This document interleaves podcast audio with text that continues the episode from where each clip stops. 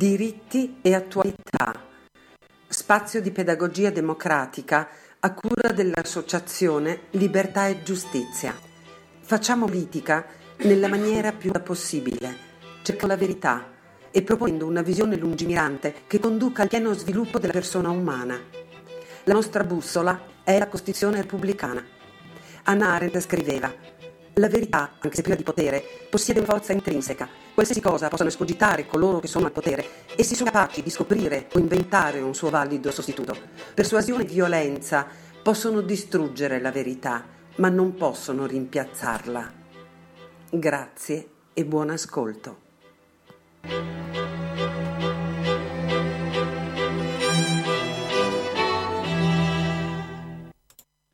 Buon pomeriggio a tutte le persone che si trovano all'ascolto di Radio Cooperativa. Informo che oggi è venerdì 25 ottobre 2019, anche se questa puntata andrà in onda nella medesima in questo medesimo giorno è informarvi questo spazio viene mandato ma è stato registrato in altro momento. Non ci troviamo quindi purtroppo in diretta e questo spazio che dovrebbe e prolungarsi indicativamente fino alle ore 17 e 20 è uno spazio che purtroppo a causa di questa sfasatura temporale impedirà il colloquio con i, con i gentili, con i generosi radioascoltatori di questo spazio, che comunque sarà uno spazio, mi auguro, interessante, per quanto abbastanza puntiglioso, nel senso che in questo spazio di diritti e attualità, curato per la giornata odierna dalla voce che sentite, cioè da quella di Socrates Negretto, coordinatore del circolo padovano dell'associazione Libertà e Giustizia, è uno spazio che si pone in diretta continuità con l'ultima trasmissione, con l'ultima puntata di questo spazio andata in onda esattamente due settimane fa e quindi è uno spazio che va ad approfondire in maniera molto meticolosa quello che è stato un evento quanto mai tragico, forse l'evento più tragico avvenuto nel XX secolo all'interno del territorio padovano, veneto e in generale di tutta l'Italia centro-settentrionale. Mi riferisco all'occupazione che è avvenuta da parte dell'esercito nazista.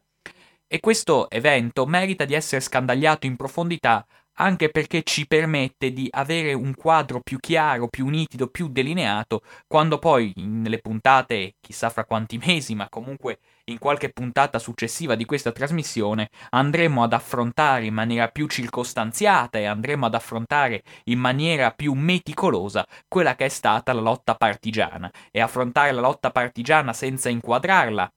nel quadro complessivo dell'occupazione nazista, degli organi che connotano l'occupazione nazista, rischia di avere poco senso, rischia di indurre quantomeno, nella migliore delle ipotesi, a superficiali approssimazioni. Quindi sì, l'altra volta abbiamo parlato di come complessivamente l'esercito tedesco si è installato all'interno del, del territorio padovano segnatamente, ma i discorsi che facevamo si potevano ampliare benissimo quantomeno a tutto il territorio regionale. Nella trasmissione di oggi andiamo a identificare quelle che sono delle strutture in qualche modo parallele all'esercito tedesco, che si instaurano appunto all'interno del territorio padovano a partire dal 10 settembre 1943. Si può dire tranquillamente che l'occupazione entra a pieno regime più o meno nei giorni del 26 settembre 1943 e tra il 10 settembre e il 26 settembre 1943 all'interno del territorio padovano, oltre all'esercito, quindi oltre alla Wehrmacht, alle, ai comandi di piazza, al ple, il Platzkommandantur, com- come abbiamo ricordato la scorsa trasmissione, si era insediato all'interno del palazzo Romani Yakur di Prato della Valle, per quanto riguarda Padova ovviamente, un palazzo peraltro che era stato requisito a una nota famiglia di religione ebraica. E però, oltre alle Platz Kommandantur e la Militar Kommandantur, che a Padova, sebbene non avesse grande giurisdizione su quanto avveniva all'interno del capoluogo euganeo, era una mila- Militar Kommandantur che aveva davvero un'influenza rilevantissima su tutta l'Italia, su tutta l'Italia del nord-est, e quindi appunto una Militar Kommandantur, quella che, mh, identificata col numero 1004, che si era stabilita nella zona di via Altinate, quindi anche qui nel pieno centro di Padova, aveva occupato un, un immobile nel pieno centro di Padova, ma questi sono, come dire, organismi tipicamente militari. ma a fianco dei militari, a fiancheggiare l'attività dei militari e c'è da dire anche con una certa autonomia rispetto ai militari tedeschi, altre strutture del potere tedesco si vanno a insediare all'interno del territorio padovano. Infatti, da parte del regime nazista e segnatamente da parte del suo dittatore Adolf Hitler, c'è la consapevolezza che non è solo l'aspetto propriamente bellico quello che interessa alla Germania. La Germania può ricavare dall'Italia dei grandissimi vantaggi dal punto di vista del materiale e della manodopera e dell'agricoltura che l'Italia offre, tutti comparti da cui la Germania può risucchiare linfa vitale, tanto più considerato un paese come la Germania che in quel frangente storico vedeva una manodopera molto sfoltita a causa dei richiami al fronte, vedeva anche molti apparati industriali bombardati o distrutti a causa appunto delle dell'evento bellico e quindi l'Italia sotto questo aspetto poteva fornire un contributo non di poco conto per rimpinguare dal punto di vista umano e dal punto di vista dei macchinari e dell'industria, oltre che della produzione agricola, quanto era stato perduto in quegli stessi mesi. Quindi ecco come strutture che agiscono in parallelo rispetto all'attività dei militari propriamente detti, la prima, la prima istituzione a cui è doveroso fare riferimento è la cosiddetta RUC, quello che nei libri identifichiamo con quell'acronimo RUK, che cos'era in sostanza? Era un ministero che operava in Germania, il Reichsministerium für Rüstung und Kriegsproduktion, vale a dire il Ministero degli armamenti e della produzione bellica, che non ci si lasci, come dire, fuorviare da questo riferimento all'attività militare. Infatti questo ministero è il ministero che, era, che aveva come priorità, si può dire in quel frangente storico, riuscire a estrarre dai territori occupati dalla Germania nazista tant'è vero che accordi, tra molte virgolette, accordi come quelli che vengono stipulati nell'Italia centro-settentrionale, molto analogamente vengono stipulati anche con la Francia del governo Laval, quindi con la Francia collaborazionista, Ecco, questo ministero della RUC aveva come finalità quella di estrarre gli impianti industriali e rendere gli impianti industriali dei paesi occupati finalizzati a venire incontro alle esigenze belliche, alle esigenze complessivamente economiche della Germania in guerra. Noi sappiamo che come a causa delle sue grandi capacità organizzative, come ministro degli armamenti e della produzione bellica, siede nel 1943 il celebre, anche perché è vissuto molto a lungo anche dopo la caduta del regime nazista, il celebre Albert Speer, amico personale di Adolf Hitler, cui Adolf Hitler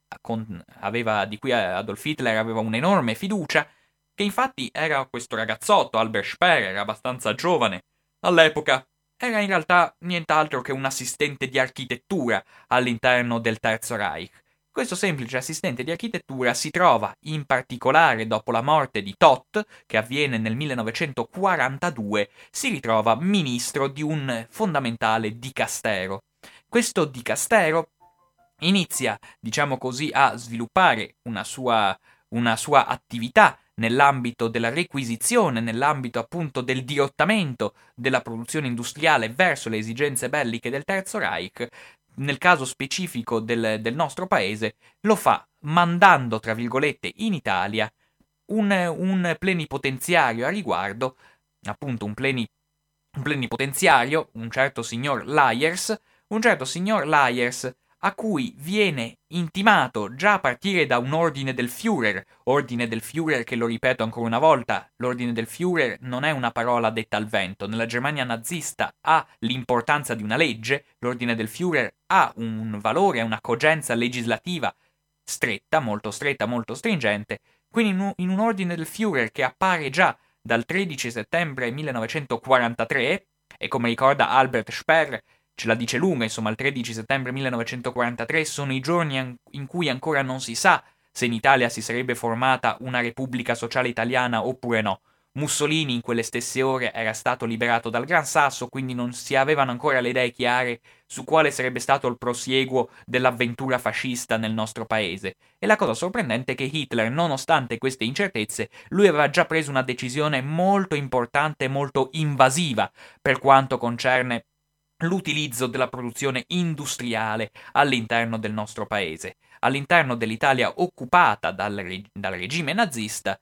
l'ordine di partenza, che poi come vedremo sarà modificato nel corso del tempo, l'ordine di partenza era quello di trasferire letteralmente tutto l'apparato industriale italiano, trasferirlo in Germania e ciò che non poteva essere trasferito doveva essere in qualche modo distrutto. Quindi quando l'Ayers arriva in Italia, arriva in Italia, lo fa partendo avendo sostanzialmente pieni poteri, dal momento che la sua attività appunto non doveva rispondere né all'ambasciatore Iran, né al plenipotenziario militare, né in qualche modo a quelle che erano i vertici della Wehrmacht che operavano all'interno del nostro paese, insomma si trovava veramente con un potere discrezionale quanto mai ampio, un potere discrezionale che in origine doveva semplicemente dare attuazione a questo ordine del Führer inerente alla distruzione dell'apparato la distruzione appunto del, dell'apparato, dell'apparato, industriale italiano o suo, la sua distruzione, in ogni caso, nella più rosea delle ipotesi, il suo trasferimento direttamente in Germania. Sì, quindi questo Lyers che assume da subito titoli onorifici quanto mai, quanto mai, quanto mai esaltanti, su, viene identificato da subito in maniera formale come consigliere presso il governo fascista per quanto riguarda la produzione e l'economia italiane. E poi tuttavia ci si rende immediatamente conto che lui può fare il suo buono e il suo cattivo tempo senza rendere conto a nessuno, neppure ovviamente alle autorità fasciste italiane. Queste autorità fasciste che, lo vediamo, non hanno un ruolo particolarmente di rilievo all'interno della struttura di potere che si instaura nell'Italia occupata dai nazisti. I fascisti svolgono un ruolo veramente di bassa manovalanza, sono quelli che fanno i lavori sporchi, mentre le decisioni, emerge anche in questo aspetto, le decisioni vengono prese immediatamente e senza incontrare resistenza, fanno, si comportano in maniera a dir poco autoritaria persino sugli alleati fascisti, le decisioni sono prese esclusivamente da persone afferenti alle gerarchie tedesche. Per rendere chiaro qual era la finalità, che nel tempo, come abbiamo detto, va mutando, nell'ambito complessivo, delle, nell'ambito complessivo dell'utilizzo che la Germania nazista voleva fare dell'apparato industriale italiano, valga questo ordine di Albert Speer, del ministro Speer, che viene emanato il 9 febbraio 1944, laddove si afferma, citazione testuale, La rilevante capacità industriale in territorio italiano deve essere utilizzata al massimo a vantaggio dell'economia tedesca di guerra, mediante un trasferimento pianificato ed obbligatorio di commesse. Scopo, due punti, aumentare la produzione globale tedesca, in particolare di rifornimenti e beni di consumo, ripartire i rischi di guerra, cosa abbastanza ironica, sostanzialmente si voleva scaricare sull'Italia una parte dei costi del contesto bellico mandato avanti dalla Germania nazista, ma chiusa questa parentesi, si aggiunge altresì mettere a disposizione aziende e manodopera per gli armamenti. Un ordine, come abbiamo detto, molto analogo a quello che era presente in altri territori occupati, diciamo così, occupati dalla, occupati dalla Germania nazista, e a dar manforte, insomma, questa struttura che si andava consolidando nel corso dei mesi, abbiamo una vera e propria proposta di decreto legislativo che viene emanato dalla Repubblica di Salò il 31 maggio 1944, questo decreto legislativo numero 340 eh, intitolato Nuove norme sulla disciplina della economia italiana in tempo di guerra, in base al quale venivano istituiti, citazione testuale, dei comitati centrali e periferici,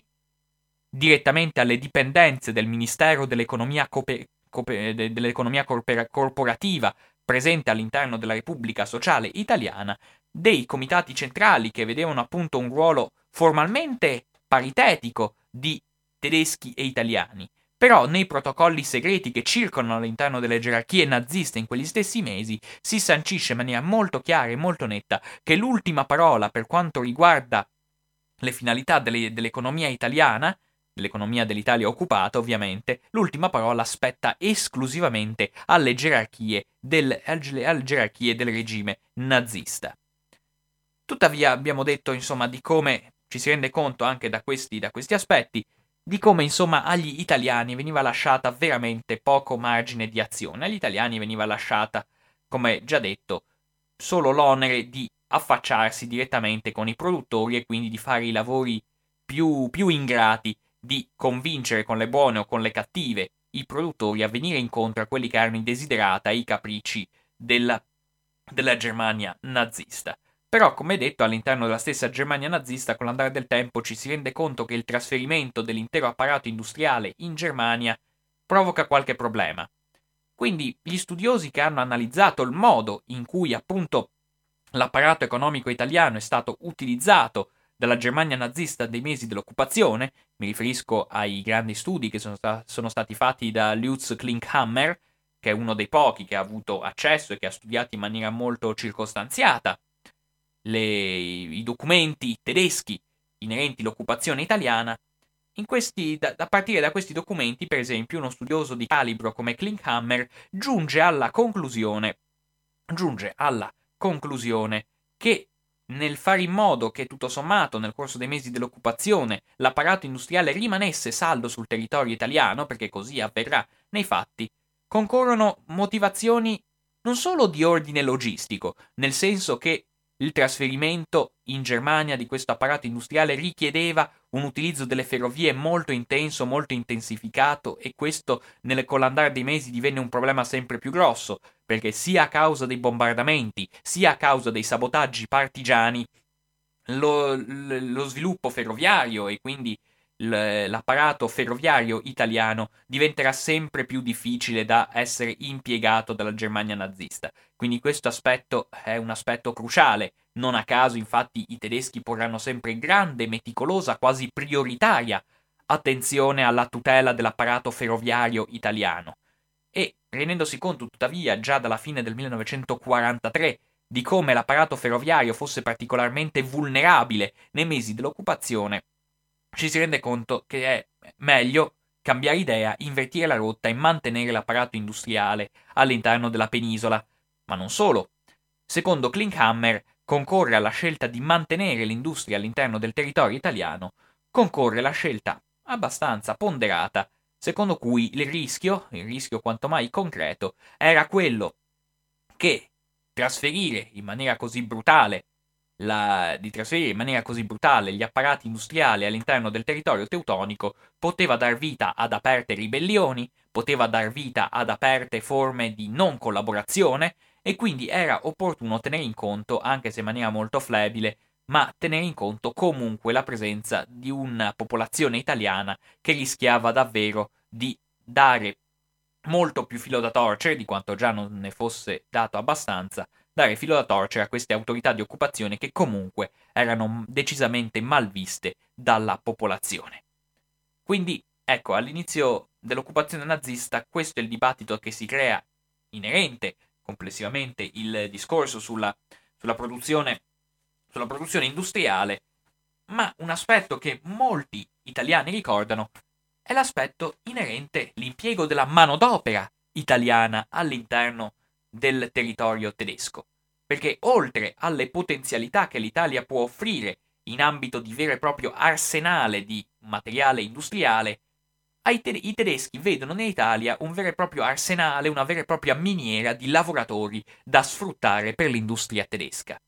E quindi qui abbiamo gioca un ruolo cruciale come plenipotenziario del, dello sfruttamento della manodopera in tutti i territori occupati, un fanatico nazista di nome Fritz Saukel, questo Fritz Saukel,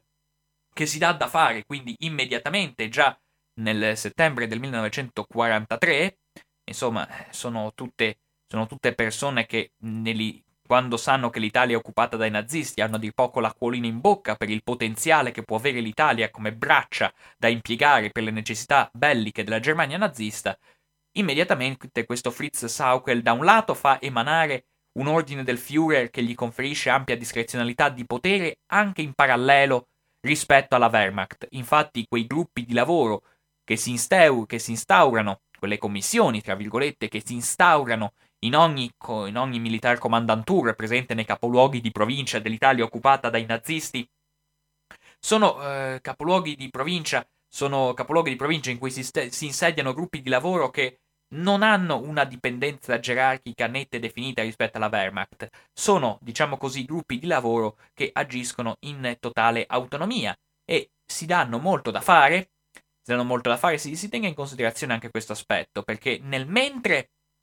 Nel mentre, per quanto riguardava la RUC, cioè il, eh, la RUC, chiaramente abbiamo detto, questo ministero del, degli armamenti e della produzione bellica che doveva controllare l'economia italiana, sì ha dei nuclei all'interno di ogni comando militare, però ha anche una sua sede stabile dove si insediano appunto il, si insedia il commissario di cui abbiamo accennato prima, il commissario Lyers, che si insedia nella città di Milano. Ma a parte questo discorso, all'interno, dicevamo, dei gruppi che sono finalizzati a sfruttare la manodopera italiana ai fini della produzione bellica tedesca, questi gruppi che devono in qualche modo anche spesso costringere i lavoratori italiani a essere impiegati per le necessità tedesche e spesso e volentieri spediti letteralmente in Germania, questi gruppi si insediano all'interno di ogni comando di piazza e si danno da fare subito per reclutare questa manodopera. Quindi lo fanno senza, senza limiti ai loro poteri, senza limiti ovviamente né da parte degli italiani, né però, questa è la cosa significativa, né da parte delle gerarchie militari naziste fanno il loro sporco lavoro, lo fanno senza poter incontrare nessun ostacolo. E,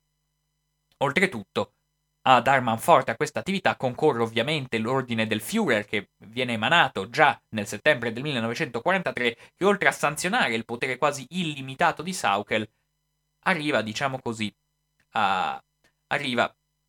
arriva, diciamo così, a sanzionare quello che deve essere anche l'impiego di una particolare manodopera italiana una particolare manodopera italiana che già è presente in Germania, una manodopera che mm, riguarda purtroppo un evento che abbiamo già affrontato complessivamente quando abbiamo parlato dell'8 settembre 1943, mi riferisco alla manodopera dei soldati, dei militari italiani, di quei numero preciso ancora non si sa, diciamo di quei 600.000, è un dato molto approssimato, ma più o meno di quei 600.000 militari italiani che erano stati deportati in Germania a seguito del tracollo dell'8 settembre 1943, già pochi giorni dopo un ordine del Führer emana. Un ordine del Führer, per, per dir così, dichiara che questa manodopera deve essere impiegata per la produzione bellica tedesca. Quindi una, una produzione bellica che può trarre profitto da questo numero molto cospicuo molto doloroso anche di questi militari italiani che trovatosi, trovatisi senza guida e senza direttive l'8 settembre del 43 sono stati deportati dai nazisti. Ecco, questa è una manodopera, sicuramente la manodopera italiana più importante su cui la Germania nazista può contare, ma anche la manodopera presente all'interno del suolo italiano per essere deportata in Germania, anche qui i nazisti operano con una certa solerzia. L'altro settore, ovviamente, potete intuirlo, l'abbiamo già accennato di sfuggita, l'altro arsenale che l'Italia ha nel suo paese, che la Germania ha tutta intenzione di sfruttare, è ovviamente il comparto della produzione agricola. Come scrivono gli stessi nazisti, bestiame, riso, frutta soprattutto, è tutto materiale che la Germania ha intenzione di accaparrarsi su, che ha intenzione di fare letteralmente man bassa per riuscire a rifocillare materialmente, dapprima ovviamente le truppe tedesche che operano sul territorio italiano e in, seco- in seconda istanza le persone che vivono all'interno del Terzo Reich. Quindi si intende veramente sfruttare senza tregua quella, quella che è la florida produzione agricola italiana di quel periodo e a tal fine vengono, vengono istituiti anche qui dal ministero che è presente all'interno del, all'interno del territorio tedesco, vengono spediti anche qui dei commissari specifici all'interno del territorio italiano proprio per controllare, insomma c'era un ministero specifico, il Ministero dell'Alimentazione, che doveva controllare appunto la produzione agricola. Anche qui ovviamente le difficoltà che si incontrano non sono di poco conto, lo abbiamo già visto in qualche altra, tra- in qualche altra puntata di questa trasmissione, alludo in particolare alla scarsa collaborazione che i produttori agricoli hanno verso pratiche come il razionamento alimentare e il conferimento all'ammasso. Abbiamo detto che il conferimento all'ammasso dei prodotti agricoli è un conferimento che va scemando in maniera abbastanza repentina nel corso degli anni del conflitto bellico. E ciò nonostante, le velleità che i tedeschi hanno nel settembre 1943 è di imporre in Italia una struttura molto analoga a quella già presente in Germania e di imporre analogamente una ferrea disciplina alimentare che tuttavia in Italia incontrerà non poche resistenze, dando vita ad atti sempre più evidenti di disobbedienza e al contempo di mercato nero. Del resto lo dico adesso perché sennò magari dopo nel corso della trattazione me ne dimentico, uno dei primi atti che le truppe tedesche presenti in Italia sanciscono in maniera molto ferrea è il fatto che sia le truppe tedesche che in generale le persone che gravitano all'interno della penisola occupata, in quella frazione di penisola occupata, sono truppe tedesche che sono truppe tedesche che possono fare i loro acquisti, ovviamente lo devono fare munendosi car- delle carte annonarie, che in qualche modo disciplinano e irregimentano i consumi anche e soprattutto alimentari.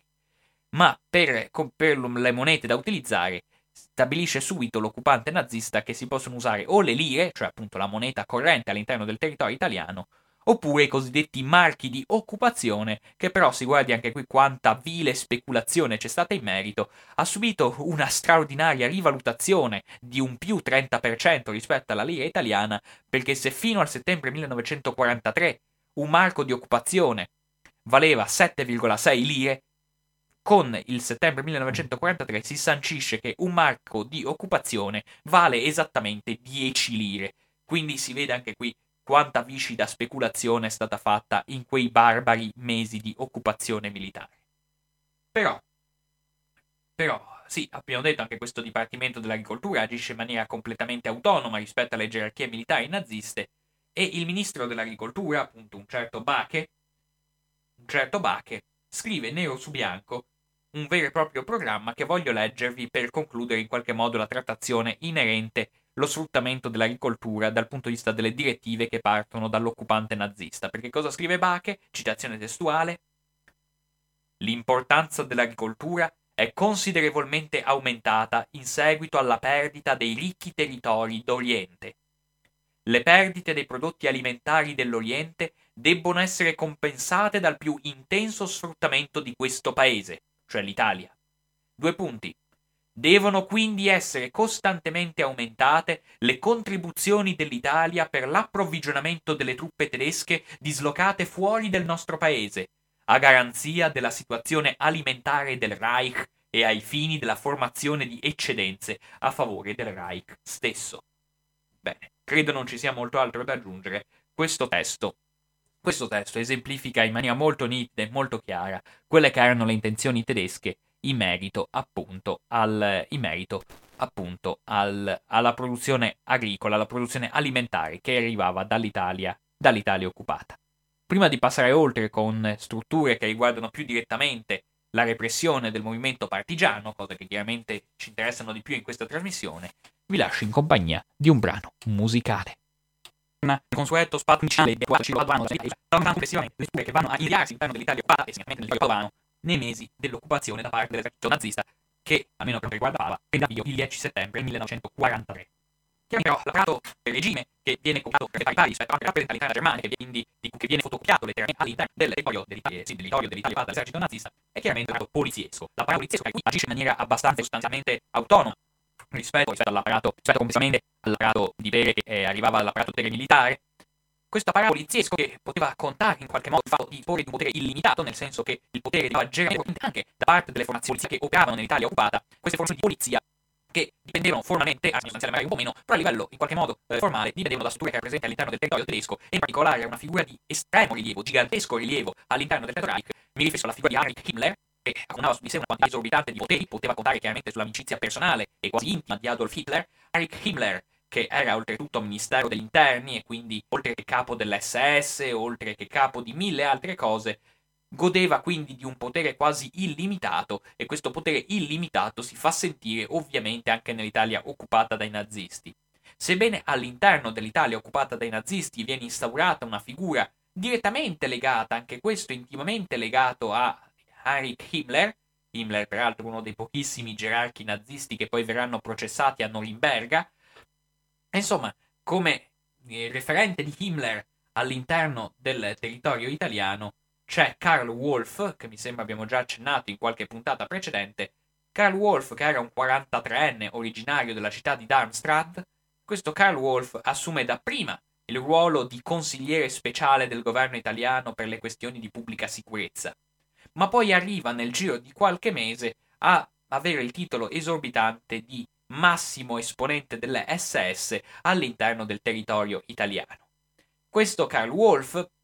aveva una fama di grande, di abilissimo organizzatore, sebbene lui, al contrario di gran parte delle altre SS, non aveva mai preso parte a operazioni speciali, quantomeno non in ruoli dirigenziali, le operazioni speciali che in quel frangente storico coincidono sostanzialmente con la brutale e spregevole deportazione degli ebrei, quindi questa è un'operazione che non coinvolge Wolf, eppure Wolf ha un ruolo rilevantissimo all'interno delle, de, all'interno delle strutture di potere tedesco in Italia. Le strutture di pubblica sicurezza in Italia, le strutture di polizia, che appunto vanno a scimmiottare quanto già avveniva all'interno del territorio, del, del territorio tedesco. Le SS la fanno veramente da padrone, sono le SS che hanno il ruolo centrale, prioritario e quasi unico, quasi egemonico all'interno, delle, all'interno dell'ambito repressivo, all'interno dell'ambito repressivo, all'interno quindi dell'ambito di polizia che opera sia in Germania che in, nell'Italia occupata, e queste SS, sebbene non sono un numero particolarmente rilevante, come vedremo, nel senso che poi alla fin fine della struttura più importante, che diremo a breve, se ne contano non più di mille unità all'interno del territorio italiano, il che chiaramente va a smentire molte testimonianze storiche che sembrerebbero lasciare trapelare chissà quale dispiegamento di forze. In realtà le forze tedesche direttamente connesse con il ruolo di polizia e quindi di ambito di repressione non sono particolarmente rilevanti in ambito quantitativo e in ambito numerico. Tanto più, si badi bene, all'interno della stessa memorialistica resistenziale non è che ci siano all'interno anche della stessa storiografia ufficiale spesso e volentieri si fanno spesso molte approssimazioni sui diversi corpi di polizia legati all'SS che si muovono per reprimere il movimento partigiano. Si parla, è vero, molto spesso di SS e basta, senza specificare quale ramo dell'SS stesse operando. Ma eh, spesso si parla in maniera anche qui molto approssimativamente di gendarmeria, di SD, di Gestapo, senza però per me avere la giusta cognizione di ciò che si andava formando in Italia. Dobbiamo chiarire questo. Dobbiamo chiarire anzitutto che Karl Wolf stabilisce la sua sede nella zona del lago di Garda, dapprima a Gardone e poi a Desenzano. Questa è la zona da cui lui dirige tutta l'attività di polizia, ma è un'attività di polizia che vede una ricca sequela di ramificazioni e di strutture secondarie che, sebbene mi rendo conto possono annoiare nel loro novero l'ascoltatore, è opportuno, a mio parere, avere qualche, qualche rudimentale conoscenza. La prima struttura quella se vogliamo più ufficiale, quella più anche di più antica durata, mi sembra, è la cosiddetta Ordnungspolizei, quella che viene identificata con l'acronimo, con l'acronimo ORPO. L'Ordnungspolizei è un organismo che è in qualche modo assimilabile in maniera chiaramente, come potete intuire, in maniera chiaramente, insomma, in maniera sì, un po' approssimativa identificabile con il corpo dei carabinieri presente in Italia. La Orpo quindi si stabilisce anch'essa in Italia.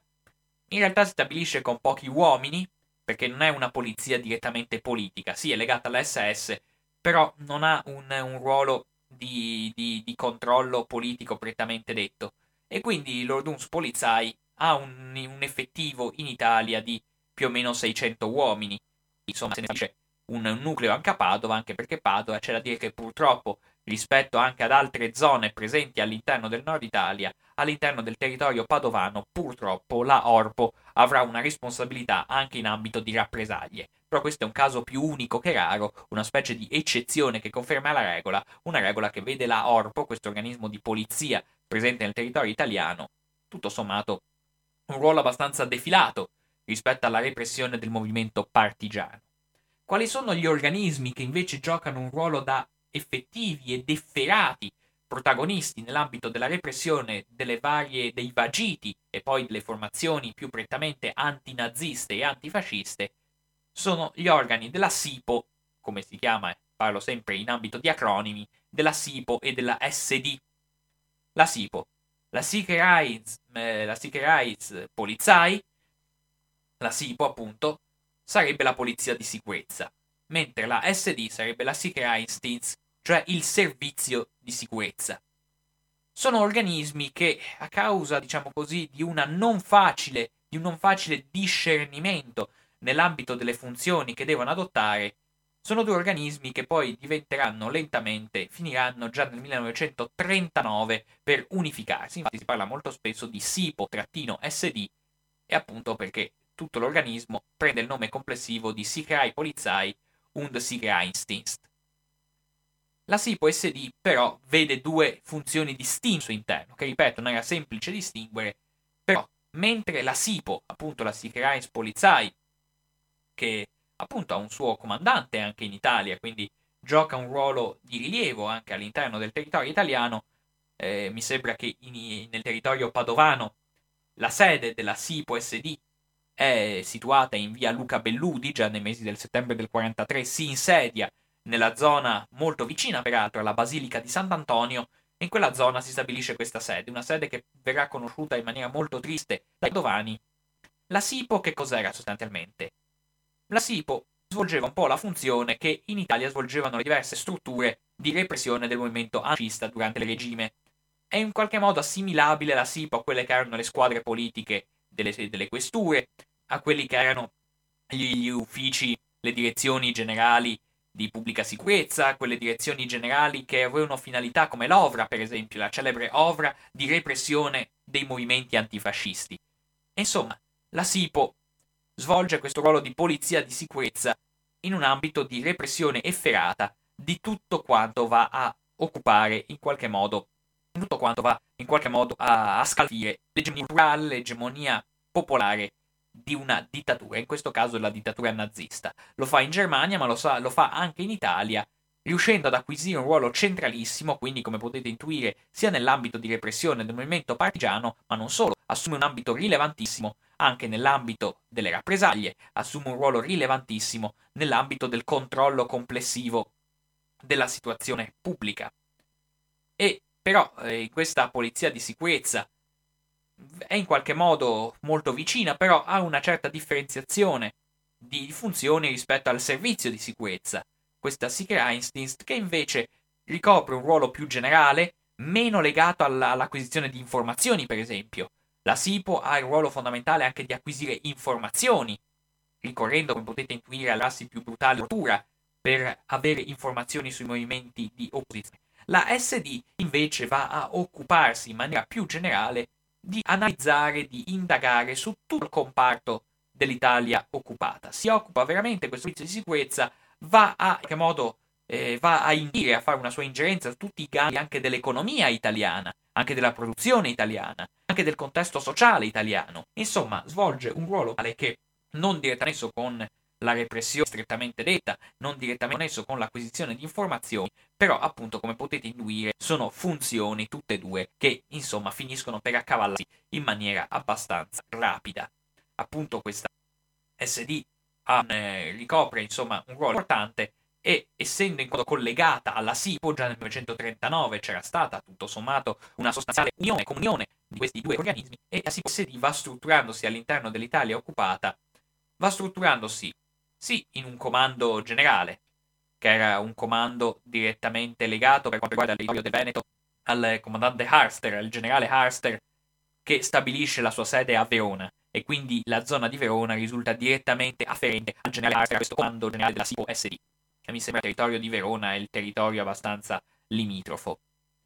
E però ci sono anche altri comandi che si stabiliscono. Sono comandi che variano nel corso del tempo, perché all'inizio dell'occupazione nazista, sotto la gerarchia dei comandi, sono presenti sia degli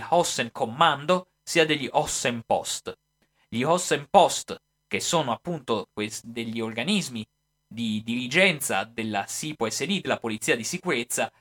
che sono presenti sostanzialmente in ogni capoluogo di provincia ma mentre all'inizio dell'occupazione nazista lo Kommando di Venezia comanda sull'Ossenpost di Padova, nell'andare del tempo Padova assume una sua indipendenza, tra virgolette, nel senso che si stabilisce una Kommando autonoma anche a Padova e quindi arriviamo nei mesi clou dell'occupazione, una situazione che non subisce variazioni di rilievo fino al settembre del 1944, laddove vediamo che a parte Verona che appunto aveva il generale Harster al suo interno e quindi il comando della SIPO SD risultava direttamente collegato a lui per quel particolare territorio, ma anche la zona di Belluno, sto facendo riferimento ovviamente sempre al territorio regionale veneto, anche la zona di Belluno, che non essendo direttamente collegata ai comandi veneti dal momento che era stata inglobata all'interno dell'Alpenvorland, quindi una zona comandata anche politicamente da persone del Partito Nazionale Socialista, quindi una zona di cui era abbastanza evidente la volontà annessionistica da parte del Terzo Reich, la zona di Belluno era direttamente collegata gerarchicamente sotto il comando della SIPO SD, del comando della SIPO del Commandoiren della SIPO SD presente a Bolzano, perché appunto la zona del Penvorland andava a includere sostanzialmente la zona di, di, del Trentino Alto Adige e la provincia di Belluno. Quindi a parte Verona e Belluno abbiamo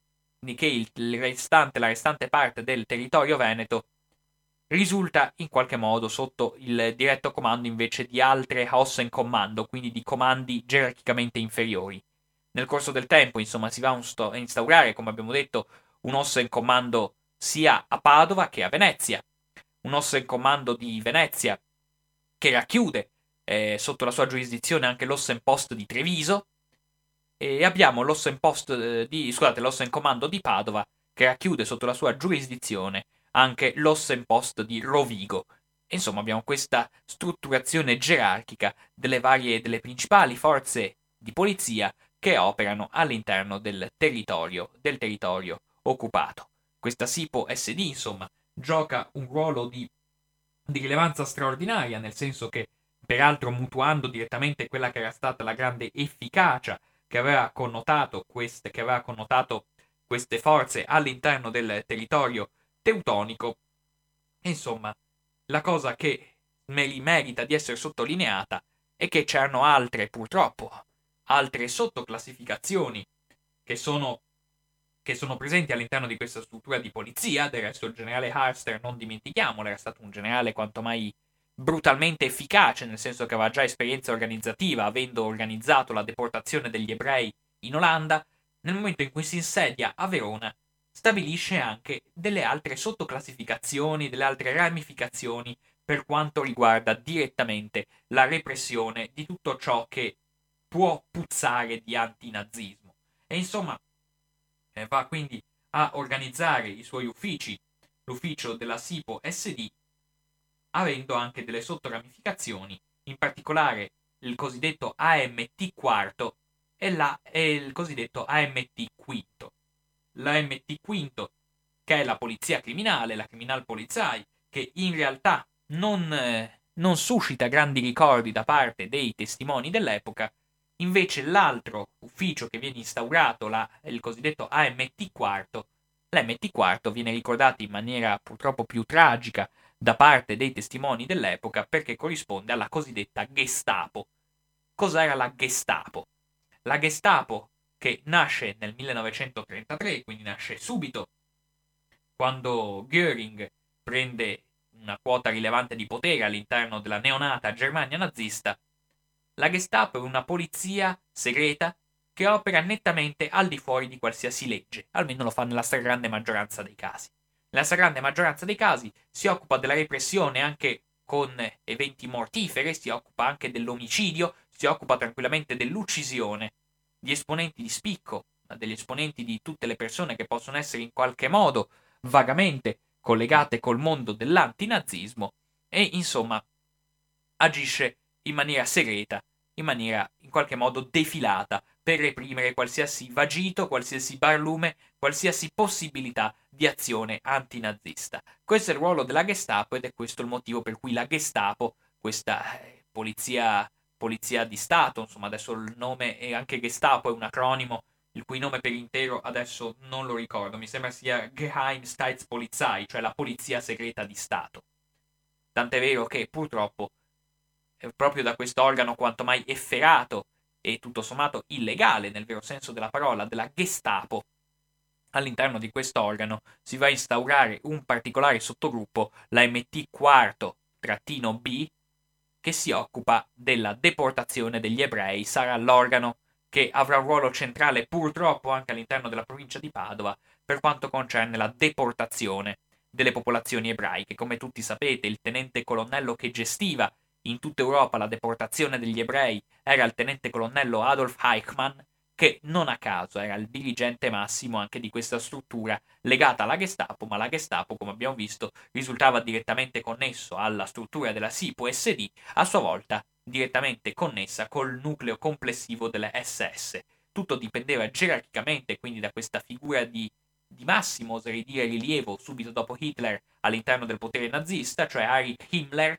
questo Himmler che quindi lui è ben contento in questa in questa situazione tutto sommato anche nebulosa di poteri di pubblica sicurezza all'interno della Germania e dei suoi territori occupati, un potere che è quanto mai discrezionale e che si connota per una inarrivabile efferatezza, per una inarrivabile,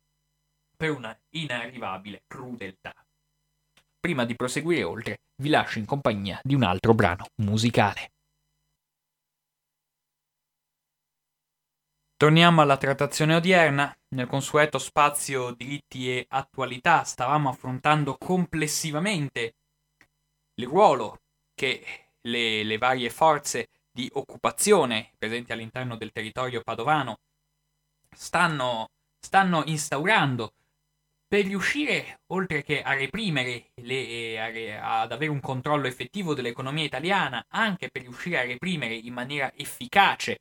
le varie forme di ribellismo che già dopo l'8 settembre 1943 stanno iniziando a prendere vigore all'interno di tutto il territorio occupato dalle forze naziste e un, un aspetto rilevante da tenere in considerazione di cui si è già accennato è di come, sì, oltre al fatto abbastanza sorprendente che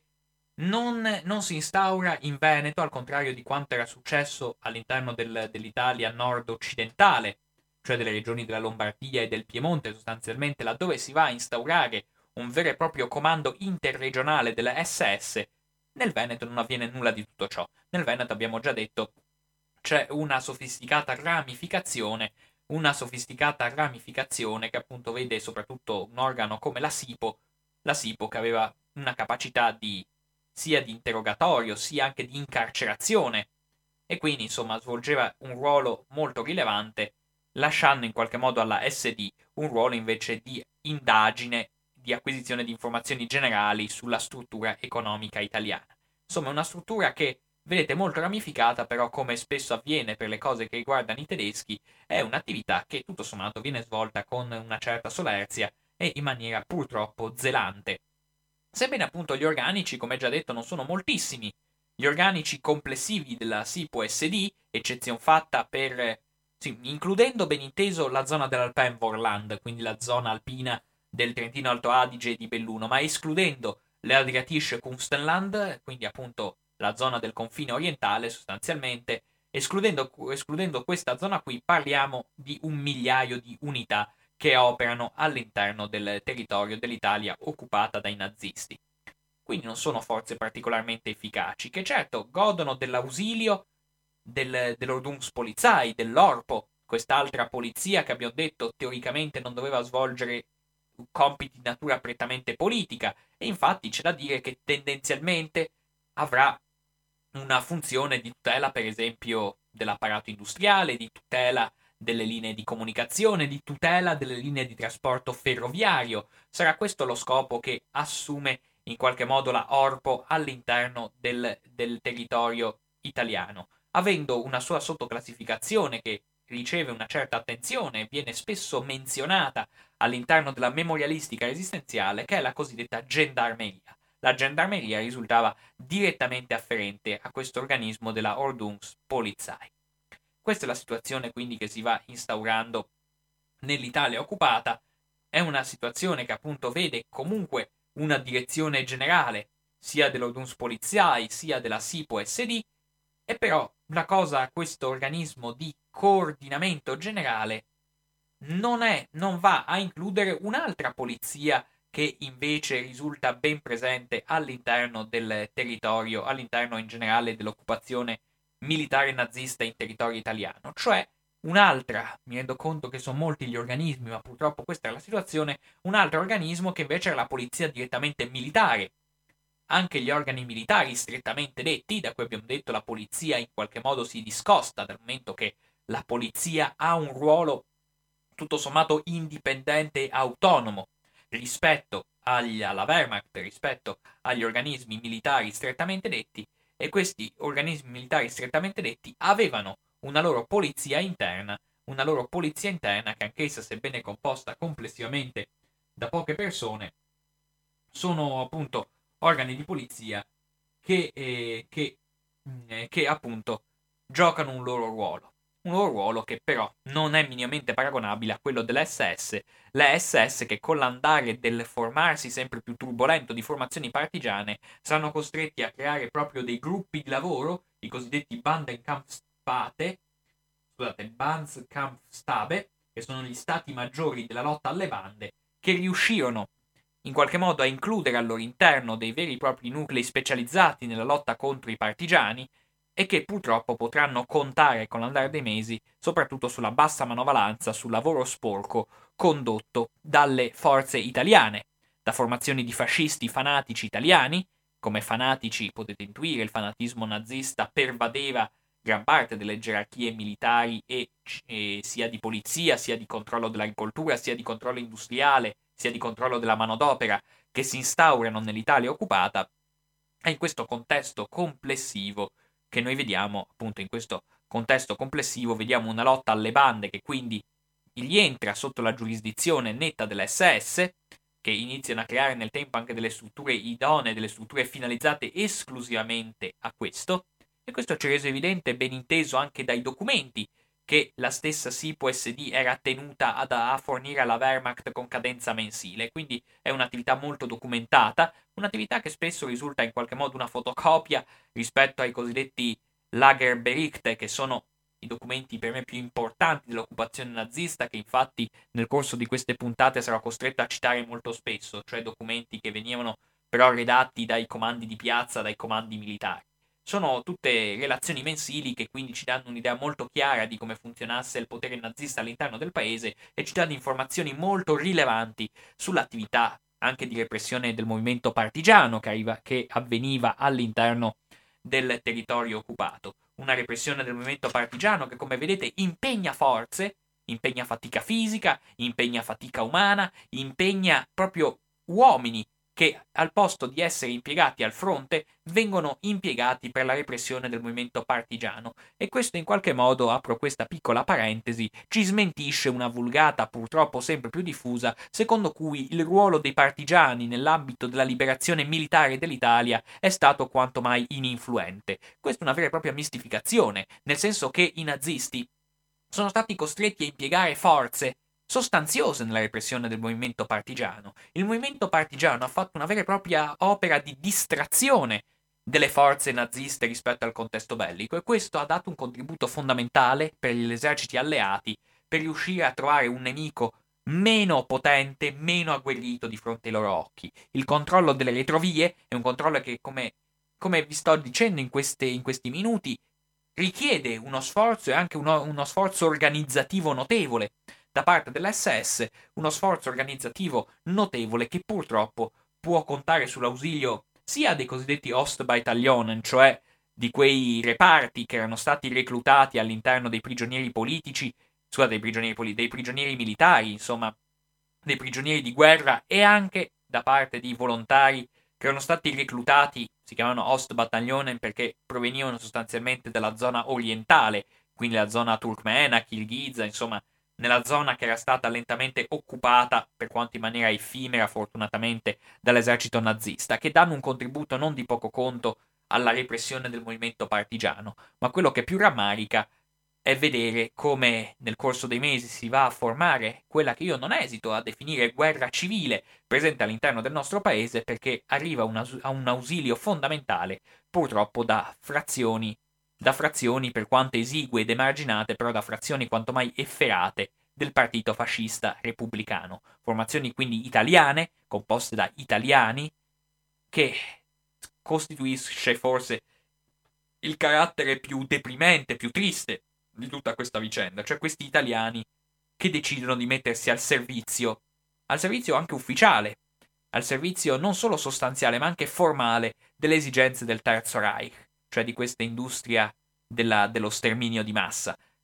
Lo fanno sia le formazioni fasciste, in qualche modo quelle ufficiali che nascono a seguito dell'instaurarsi della Repubblica Sociale Italiana, quindi gli organi della GNR, la Guardia Nazionale Repubblicana, sostanzialmente coincide con i carabinieri, però su questi organismi mi sa che ci arriveremo già nella prossima puntata quando inizieremo ad affrontare una lunga disamina sulla rinascita del fascismo a Padova, le affronteremo in maniera più circostanziata. Basti adesso dire, basti adesso dire per la trattazione odierna che le forze naziste, per quanto riguarda la repressione del movimento partigiano, possono contare da un lato, da un lato possono contare in maniera molto ferrea e purtroppo molto solerte sulla GNR e sul nucleo delle Brigate Nere. Brigate Nere e GNR, questi organi che come vedremo entreranno spesso in competizione reciproca, che sono gli organi ufficiali di controllo della situazione dell'ordine pubblico all'interno della Repubblica Sociale Italiana, della Repubblica di Salò per intenderci. Ma hanno, diciamo così, eh, iniziano a ricoprire un ruolo purtroppo sempre più efficace anche le formazioni speciali che i fascisti mettono in atto. Formazioni che, nel caso della più celebre tra queste, non è neanche la più celebre, però di una tra le legioni più strabilianti, purtroppo, nella sua efferata attività, mi riferisco alla legione Tagliamento, di cui invito la lettura di un meraviglioso testo che è stato scritto dalla storica Sonia Residori, che si intitola Una legione in armi, un libro veramente straordinario che affronta in maniera quasi insuperabile anche le vicende umane, i tormenti umani di questi uomini, di questi uomini mm, la cui crudeltà è rimasta praticamente insuperabile, inarrivabile della Legione Tagliamento. E insomma, la Legione Tagliamento, insieme ad altri organismi purtroppo altrettanto celebri, pensiamo anche alla decima mass del, del, del principe cosiddetto Junio Valerio Borghese, e pensiamo anche a un altro organismo come la, la Muti, la Legione Muti, erano organismi speciali di repressione del movimento partigiano, organismi speciali che danno vita veramente a un'attività esecrabile di repressione del movimento democratico e sapendo di poter contare comunque in qualche modo sul, sul sostegno materiale, morale e anche su una vera e propria dipendenza gerarchica rispetto alle autorità dell'occupazione nazista. Dal momento che la trattazione inerente il ruolo complessivo delle gerarchie, delle gerarchie presenti, sia militari che civili, tra virgolette, presenti all'interno del territorio italiano, può dirsi sostanzialmente conclusa e quindi non mi resta che introdurre qualche rapido cenno nei minuti che ci restano al ruolo che invece hanno questi organi eh, di polizia, questi organi di occupazione all'interno dello specifico territorio padovano vi lascio in compagnia di un altro brano musicale. Bene, torniamo alla trattazione odierna. Stavamo affrontando complessivamente come si va strutturando in maniera, vedete, molto articolata, anche molto complessa, tutto sommato, l'organizzazione nazista. Poi parliamo di organizzazione nazista, perché poi su come andrà a strutturarsi il potere prettamente fascista, quindi le autorità italiane, lo vedremo nel corso delle puntate successive. Nella trasmissione odierna non mi resta che concludere questa trattazione andando ad affrontare complessivamente quello che era stato il ruolo, quello che era stato il, il ruolo che questa occupazione gioca all'interno del territorio più prettamente padovano. Sono moltissime le strutture, gli stabili che vengono requisiti, vengono requisiti, ben inteso, anche, anche diciamo così, nel primo periodo di occupazione nazista, quando il primo periodo in cui in realtà a ben vedere il territorio occupato dai tedeschi era molto ampio, quindi forse non c'era neppure tutto questo bisogno di concentrare a Padova così tante strutture legate al potere nazista. Del resto non dimentichiamo, la Militar Commandatur di Padova era il più importante comando tedesco del Veneto centro-orientale, perché aveva giurisdizione su ben quattro province, sia Padova, sia Venezia, sia Treviso che Rovigo, quindi Insomma, era peraltro alle dirette dipendenze del plenipotenziario della Wehrmacht in Italia e quindi aveva un ruolo quanto mai strabiliante. Padova quindi assume un ruolo centrale sin da subito, in una situazione, come mm, eh, nella situazione che cercherò di tratteggiare qualche tratto molto superficiale nei minuti che restano, senza fare un elenco troppo meticoloso di tutte le case, di tutte le strutture in qualche modo occupate dai nazisti, è tutta è una struttura che una struttura di potere che comunque si mantiene inalterata, ma che è tutto sommato, appunto, si mantiene inalterata, come dicevo, fino più o meno all'agosto-settembre del 1944, Dopodiché la situazione diventerà veramente ancora più pressante. La presenza nazista all'interno del territorio veneto e padovano si farà ancora più accanita e ancora più soffocante, nel senso che con l'arretrare del fronte sulla linea gotica abbiamo una concentrazione sempre maggiore di truppe tedesche all'interno del territorio anche padovano e quindi arriveremo alla situazione veramente strabiliante in cui sostanzialmente ogni piccolo paese, anche i paesi veramente più piccoli e più mi si perdoni se li definisco insignificanti all'interno del territorio padovano, sono territori che finiscono direttamente per essere per vedere la presenza attiva di persone dell'esercito oppure delle autorità, tra virgolette, civili naziste. Sono presenze quindi che si fanno ben sentire. Potete intuire nel territorio limitrofo alla provincia di Padova quanta importanza assuma la zona dei Colli Uganei, appunto penso alle occupazioni che ci sono state anche del Monte Venda da parte dei nazisti, come anche osservatori aerei, erano tutti servizi, come potete intuire, direttamente legati alla Luftwaffe, che prendono possesso appunto di zone come Torreglia, come Luvigliano, quelle zone collinari in cui l'esercito nazista aveva tutto l'interesse a dimostrare il meglio e a dimostrare appunto tutta la sua capacità nell'ambito dell'aeronautica. È una zona particolare, sempre riferita alla Luftwaffe, perché è una zona particolare dove avviene qualcosa di molto peculiare dal punto di vista gerarchico dei nazisti, è la zona di Este, una zona di est che già vedeva una presenza massiccia di nazisti al suo interno, però che vedrà, da partire quasi da subito, all'interno del collegio vescovile, instaurarsi quella che doveva essere una costituenda, una, costi- una costituenda,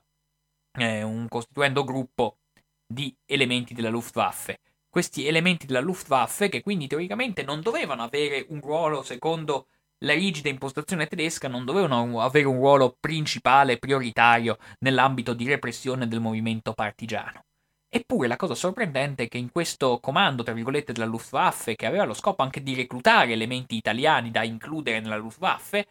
un'opera di reclutamento che in realtà otterrà ben pochi risultati, grazie al cielo, è quest'opera di reclutamento della Luftwaffe che però, dato che probabilmente era abbastanza infruttuosa, darà adito mm, da parte di questo nucleo di elementi della Luftwaffe, grazie purtroppo al suo spietato comandante che si instaura appunto a est, mi riferisco al, all'esperto di genio aeronautico, il cui nome era Willy Lemke, veramente un tristo figuro, una persona di grande spregevolezza, perché sarà il più feroce persecutore di partigiani all'interno, oserei dire, del territorio padovano, la cui presenza viene ricordata ancora oggi con basita costernazione da parte degli abitanti della bassa padovana, e Willy Lemke però la cosa sorprendente è che lui non era neanche inquadrato all'interno dell'SS, quindi teoricamente non era neanche in suo potere mettersi a perseguitare i partigiani con cotanta efferatezza e con cotanta ferocia. Eppure Willy Lemke ha giocato un ruolo che, come vedremo nel corso di queste trattazioni sulla resistenza, vedremo che ha giocato un ruolo veramente di eccezionale violenza, di eccezionale ferocia. E quindi, eh, sì, a parte il caso di Willy Lemke, è da notare come tendenzialmente, mh, sì, qua abbiamo parlato di una zona giusto periferica, tutto sommato, rispetto al capoluogo euganeo, anche se Este era, e forse ancora, se la gioca con Monselice, ma insomma Este e Monselice sono i, le due capitali della bassa padovana. Ma a parte la zona di Este, quello che a noi interessa rilevare e come tutto sommato rispetto al capoluogo euganeo, la zona limitrofe, diciamo così, le zone limitrofe che costeggiano in qualche modo, mm, eh, in qualche modo il capoluogo euganeo, sono le zone in cui vengono concentrati ammassati all'inizio, soprattutto dell'occupazione, i vari depositi, i vari magazzini. Non ci si fida, insomma, a lasciare magazzini e depositi all'interno del capoluogo della città, soprattutto come potete tutti intuire per il rischio di bombardamenti che c'era. Poi ovviamente i bombardamenti sono arrivati anche nella periferia di Padova. E però è sorprendente, sorprendente, neanche troppo sorprendente, però indicativo da notare, da far rilevare come appunto la presenza dei depositi di carburante era stata localizzata, mi sembra, nella zona di Saccolongo, insomma in una zona appunto discretamente lontana rispetto al centro di Padova. Abbiamo anche i depositi di munizioni che possono avvalersi della polveriera di Volta Brusegana. Vediamo anche la zona di Ponte Vigo d'Arzere, direttamente, direttamente appunto coinvolta nell'opera di immagazzinamento e di deposito militare. E Quindi all'interno del capoluogo euganeo cosa rimane all'interno del capoluogo euganeo? In realtà rimangono molte altre strutture, a parte i comandi militari e i comandi di piazza, che soprattutto il comando di piazza, quello come vi ho già detto instaurato a Prato della Valle, al posto del, del defunto e del liquefatto comando di zona, eh, comando di zona militare dell'esercito italiano che si liquefà la sera del 10 settembre del 43, lì si instaura il comando di piazza che ha il ruolo di controllo militare per quanto riguarda il capoluogo euganeo. Ma noi vediamo che ci sono anche una caterva di strutture che si instaurano in quei giorni. La voglio leggere perché dato che purtroppo io tutti, tutti gli indirizzi non me lo ricordo a memoria. Vado a citare testualmente quanto scrive Francesco Feltrina a riguardo, ed è un vero e proprio elenco che ci dimostra quanto fosse capillare all'interno della città di Padova la presenza nazista. Si dice: Il 23 settembre 1943 risultava pienamente funzionante, avendo preso possesso del palazzo Bembo Camerini di via Altinate, dove si insediò il gruppo di comando, resterà in questa sede fino a metà marzo del 44, quando, essendo stato il palazzo gravemente danneggiato dai bombardamenti aerei alleati dell'11 marzo, si trasferirà a Noventa Padovana. I dipartimenti dipendenti si sistemarono in palazzi o ville del capoluogo. Il gruppo di amministrazione militare, Militärverwaltung, a Villa Zuccheri in via Facciolati 27, che da settembre a dicembre era stata residenza degli ufficiali addetti al comando,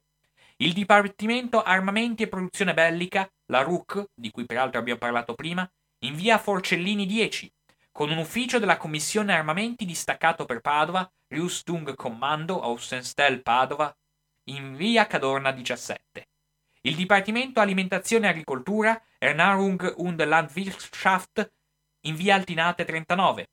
Il reparto lavoro, Abteilung Arbeit, in via San Francesco 19 l'ufficio per il reclutamento dei lavoratori per la Germania in via Luigi Razza, ora via del Carmine.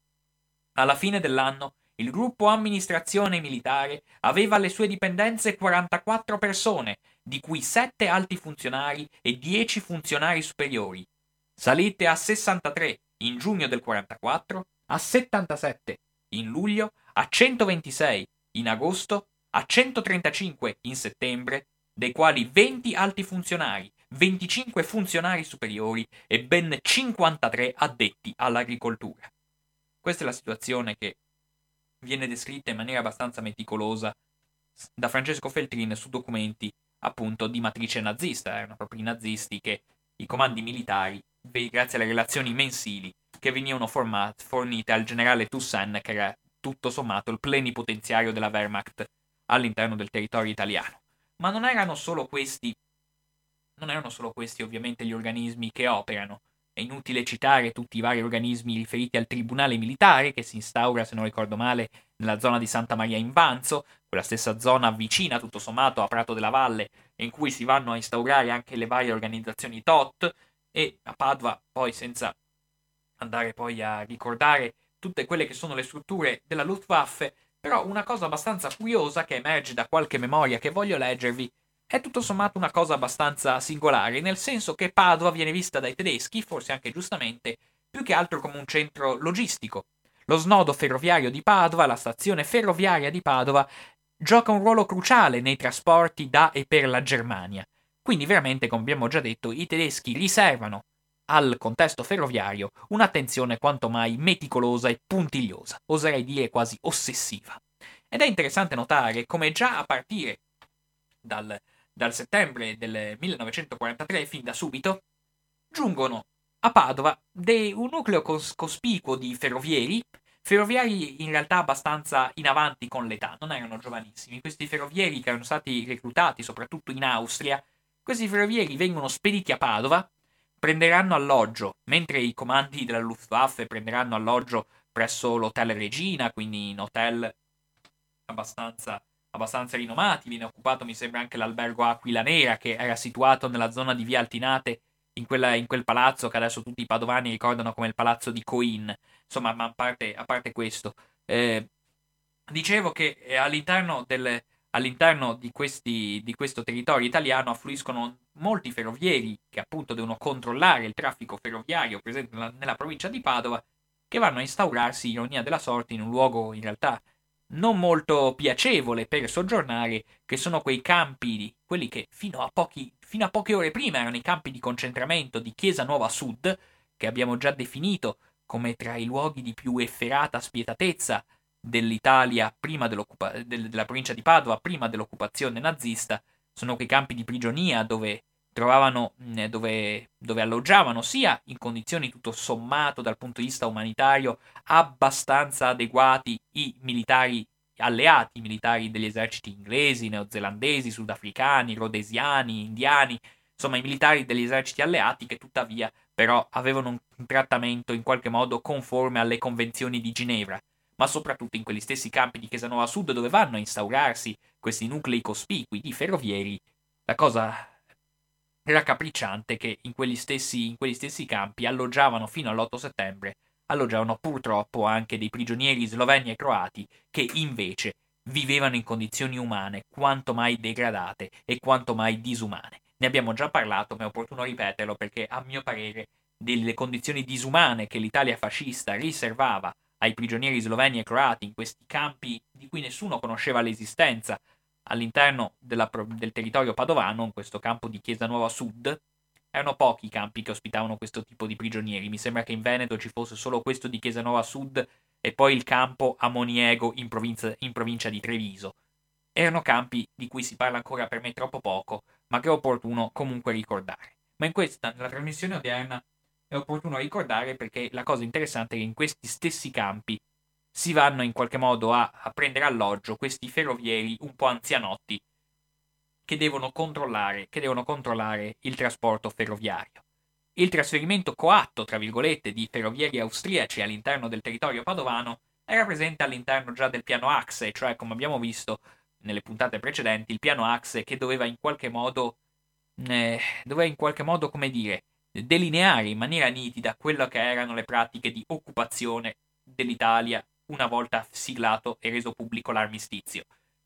Quindi questo piano Axe vedeva già una predisposizione, già, mm, già in qualche modo prevista con un certo anticipo, con congruo anticipo, di questi 5.000 ferrovieri, citazione testuale dai documenti nazisti, dove si diceva che questi 5.000 ferrovieri erano stati reclutati per assumere, non appena ne fosse dato l'ordine, la responsabilità della gestione, totale o parziale, delle ferrovie nel territorio d'operazione Italia.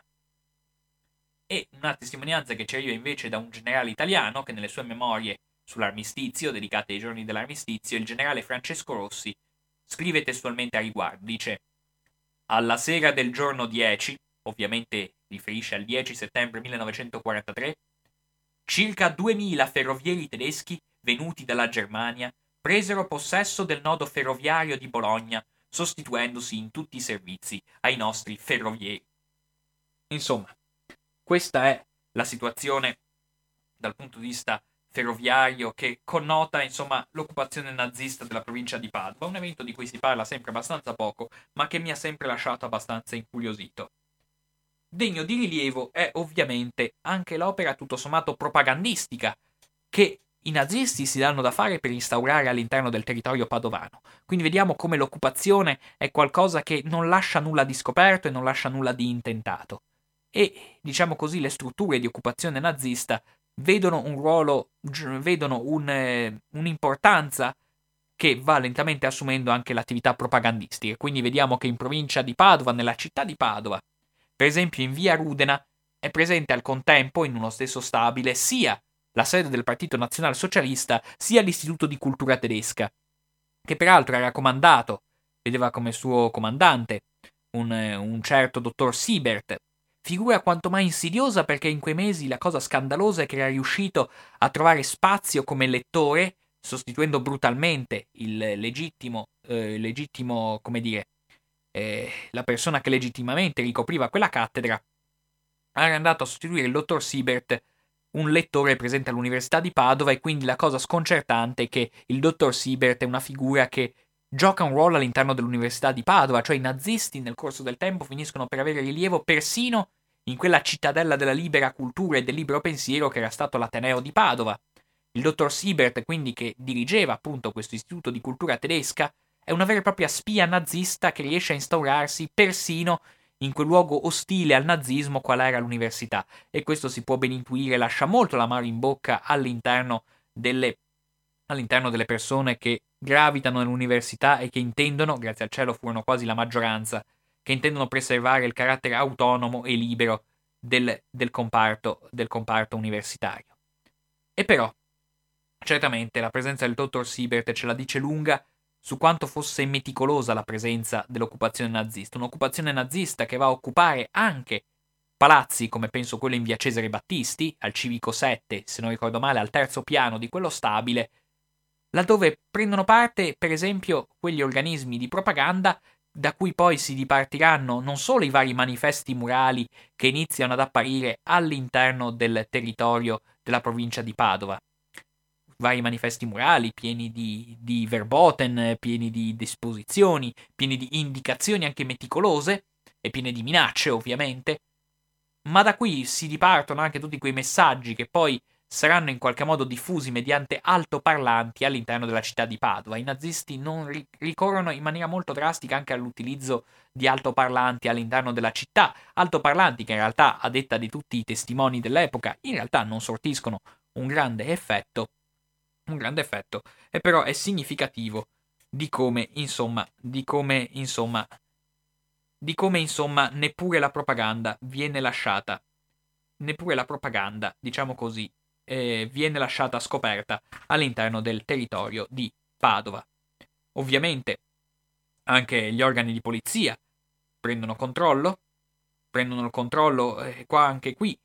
più che sì, vorrei citare anche qualche eh, vorrei citare anche qualche passaggio tutto sommato di Francesco Feltrin, anche qui ritornando all'elenco delle, degli indirizzi che lui fornisce, nel senso che afferma il centro di reclutamento di volontari della legione SS italiana venne instaurato in piazza Cavour 10, mentre invece in un, passaggio, in un passaggio successivo si afferma a Padova si insediò solo il comando della Rodunsk-Polizei tra gli apparati polizieschi, cioè la polizia dell'ordine, detta comunemente gendarmeria, con la denominazione di Gendarmerie Hauptmannschaft Venetien, che prese possesso di un palazzo in via Luca Belludi, poi di un villino in via Marconi 10. Lo comandava il tenente colonnello Severt. L'organico era assai ridotto, un centinaio di uomini, distribuiti su quattro plotoni di venti uomini ciascuno, dislocati nei quattro capoluoghi di provincia dipendenti dalla Militare Commandatur 1004 Padua, più il plotone comando a Padova. La Feldgendarmerie, polizia militare da campo, e la Geheimfeldpolizei, polizia segreta militare, presero possesso del requisito albergo Aquila Nera in via Altinate, ora magazzini Coin più tardi, nella vicina via Zabarella, nei locali a pianterreno della Telve, la società dei telefoni del Veneto, si insediò una compagnia di sicurezza, una formazione di volontari italiani in divisa tedesca comandata dal tedesco tenente Koffler, che aveva compiti di sorveglianza di sedi e impianti militari tedeschi, e nella quale si mimetizzeranno non pochi partigiani, fra i quali alcuni gappisti. Solo ai primi di marzo 1944 si insedierà a Padova in via Cadorna 9 un Außenpost della Sicherheitspolizei und Sicherheitsdienst, dipendente gerarchicamente dall'Ossenkommando di Venezia. Lo comandava l'SS Untersturmführer sottotenente Hubert Moriant. In luglio questo distaccamento assumerà piena autonomia con l'elevazione ad Außenkommando, direttamente dipendente dal generale Harster.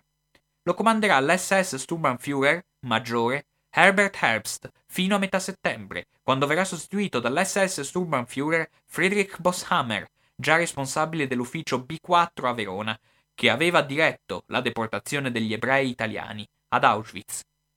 In seguito all'aumento dell'attività partigiana, per le esigenze di custodia dei resistenti arrestati da interrogare, con il consueto metodo della tortura, verrà requisita nell'estate del 44 la clinica privata di Via Diaz, che diventerà una delle sedi più temute dell'SS. Vi passeranno per gli interrogatori numerosi esponenti della resistenza, prima di essere trasferiti in Germania o alla casa di pena per la detenzione. Sempre in estate, in seguito al crescendo di attentati dinamitardi alle ferrovie, si insedierà a Padova anche un distaccamento della Gendarmerie Zug, polizia ferroviaria, che prenderà stanza a Villa Agostini, in strada Adriatica 7, appena fuori del Bassanello. darà anch'esso il suo contributo alla lotta antipartigiana, come sottolineerà il famigerato capo della provincia Menna. Insomma, questa è la situazione, una situazione che quindi il 26 settembre 1943 vede l'occupazione sostanzialmente conclusa e il 26 settembre 1943 viene diramato e viene affisso con notevole attenzione un appello, per dire meglio una direttiva che viene dalle autorità militari d'occupazione, laddove si sancisce pienamente che l'occupazione nazista è entrata a pieno regime. Si scrive infatti il comandante militare delle province di Padova, Venezia e Treviso, nell'assumere il potere esecutivo, ordina che tutte le autorità civili, prefetti, presidenti delle province, podestà e commissari prefettizi rimangano ai loro posti e osservino le sue istruzioni. Pretende che tutte le autorità si impegnino perché la vita della popolazione civile rientri al più presto possibile nelle sue abituali condizioni. Quindi i nazisti prendono il controllo in maniera ferrea e senza lasciare spazio ad altre ingerenze. Si vengono ribaditi i coprifuochi, dalle 23 fino alle 5 del mattino non è possibile per nessuno uscire di casa, viene sancito il divieto, una sequela di divieti che possono apparire anche stupidi, il divieto di avere piccioni viaggiatori, il divieto di avere armi, ma questo lo possiamo anche capire, armi che ovviamente non sono state denunciate, il divieto di ascoltare radio straniere, il divieto, insomma, di rivolgersi ovviamente ai vari mercati clandestini, il, lo, l'obbligo assoluto di essere irregimentati persino nel consumo dalle autorità di occupazione.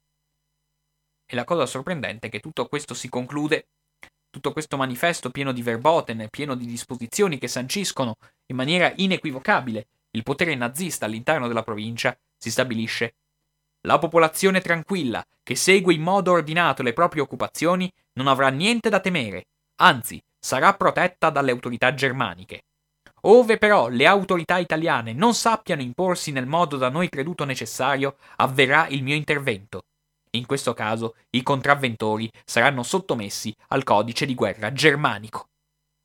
Questo scrivono le autorità tedesche e con questo si conclude la mia narrazione. Vi ringrazio per l'attenzione, un caro saluto e a risentirci esattamente fra due settimane.